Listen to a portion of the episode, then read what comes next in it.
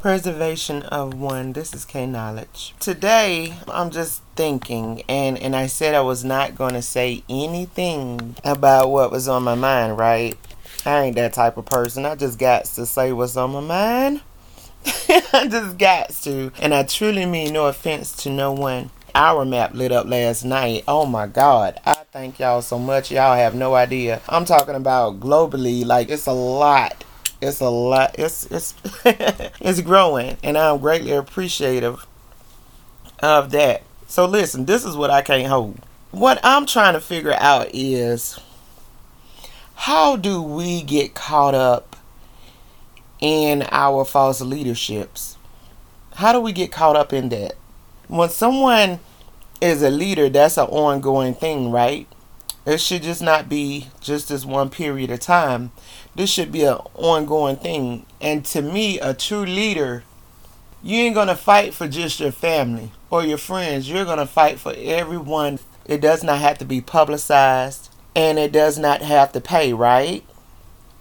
You ain't looking to gain the money of it because if you're a natural leader, then it's your mission to actually lead. It's your mission to actually help. This is just my opinion. You know, no one's perfect. I know I'm not perfect, but it's it's just it's mind it's mind blowing to me. I I just don't understand it. I I don't. And like um in my town, it was an election. It was an election here, and during the election, a friend of mine, she's running.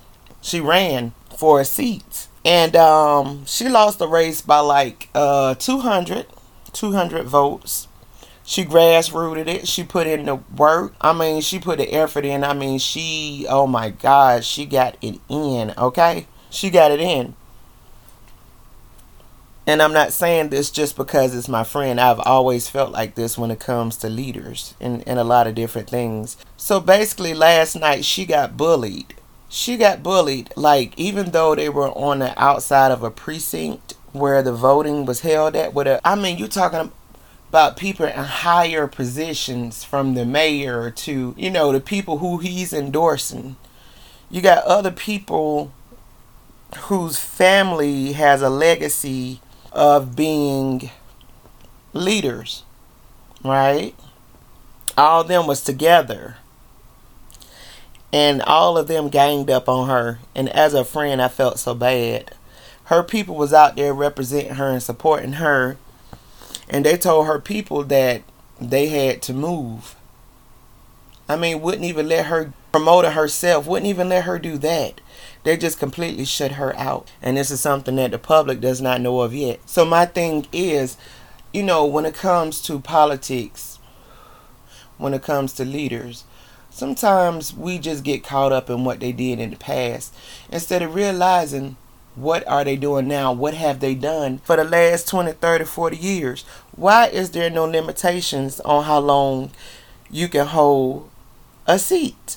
Certain seats, right, that we know of that only last for eight, that only last for four, that only lasts for two, right? I get it. When do they start cutting down those seats that be open forever?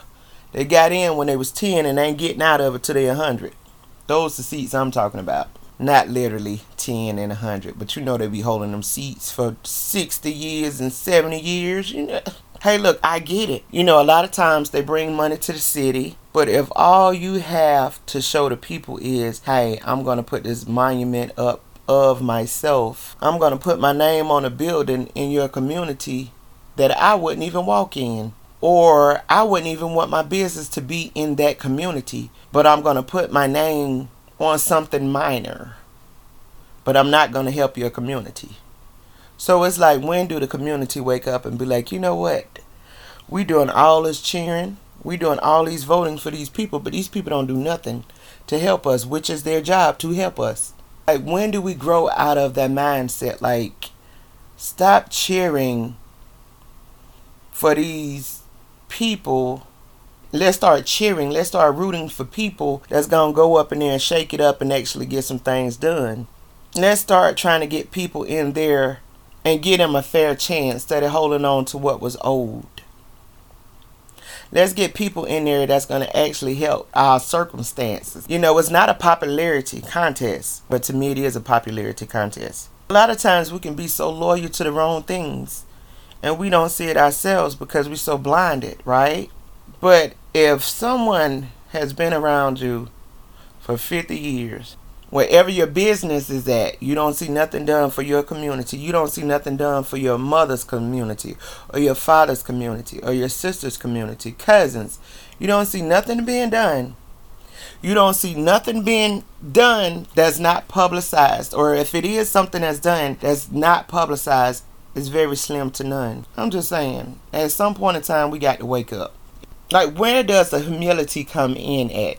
where does the value of life come in at for another person or other groups?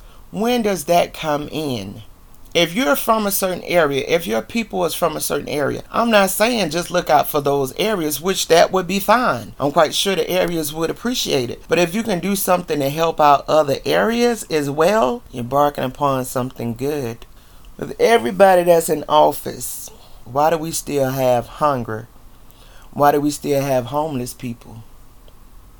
Why do people at the homeless shelter, and I thank God I haven't ever had to deal with that. Why do people at the homeless shelter got to fight for a space? Why do they got to sleep with one eye open?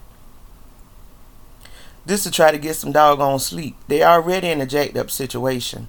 And a lot of them feel like it's better for them to take a chance out on the street and sleep under a bridge or something because they feel like it may be more safer to them because there's no safety in these shelters. There's no security. There's no better structure.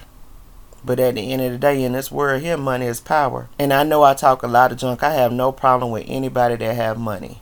I have no problem with upper echelons.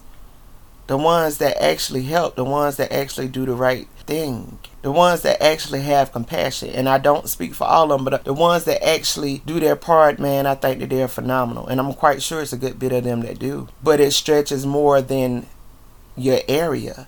If everybody is stretching out more than their area and actually trying to help that would help end a lot of stuff and that would help do a lot of good in this world. But what I'm a fan of is unity. Uh, what I'm a fan of is helping people. What I'm a fan of is trying to find solutions global solutions. Because it's more than us in the United States. It's more than us in these off branches of the United States. It's more than us in Australia. It's more than us in the United Kingdom. It's more than us in Russia. It's more than us anywhere. At the end of the day, we all are together. We all live here together.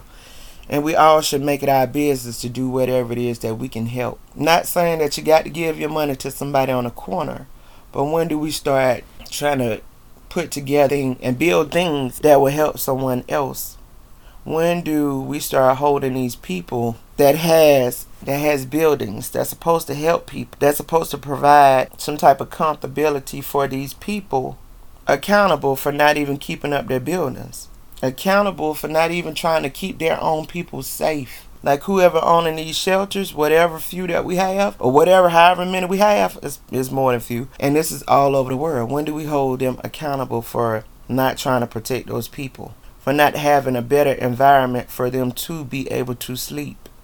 If that was their mother, if that was them, they would want someone to have compassion for them. They would want someone to help them. If they stayed in a neighborhood where all they did was shoot 24 7, I'm talking about shooting 24 7. They would want someone to come and police their neighborhood. They would want someone to, to help try to save their neighborhood. I don't care if it's an outreach community in the neighborhood for the children to keep them from going down that route. And even though this world, money is power, but what we got to realize is not all about money. They get the things that we need, but if you take away material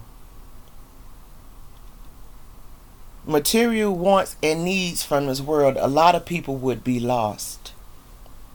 Because we'd have got so materialistic. We'd have got caught up in that so much to where a lot of times we don't even recognize our own value. We don't even recognize the next person's value because we're so caught up in material. We ain't thinking about servicing each other. We ain't thinking about helping each other. We're not thinking about what's doing right. I'm not saying that no one should dress nice, no one should have nice things. I believe everybody should have nice things and everybody should dress nice. Everybody should have whatever their dollar allows them to have and more. I do believe that. but I also believe in helping. I also believe in understanding. It's a lot, and I'm quite sure we all have met people, and we have never ever went through their situation. But if you have a heart, you have some type of understanding. You have some type of sympathy. You know why?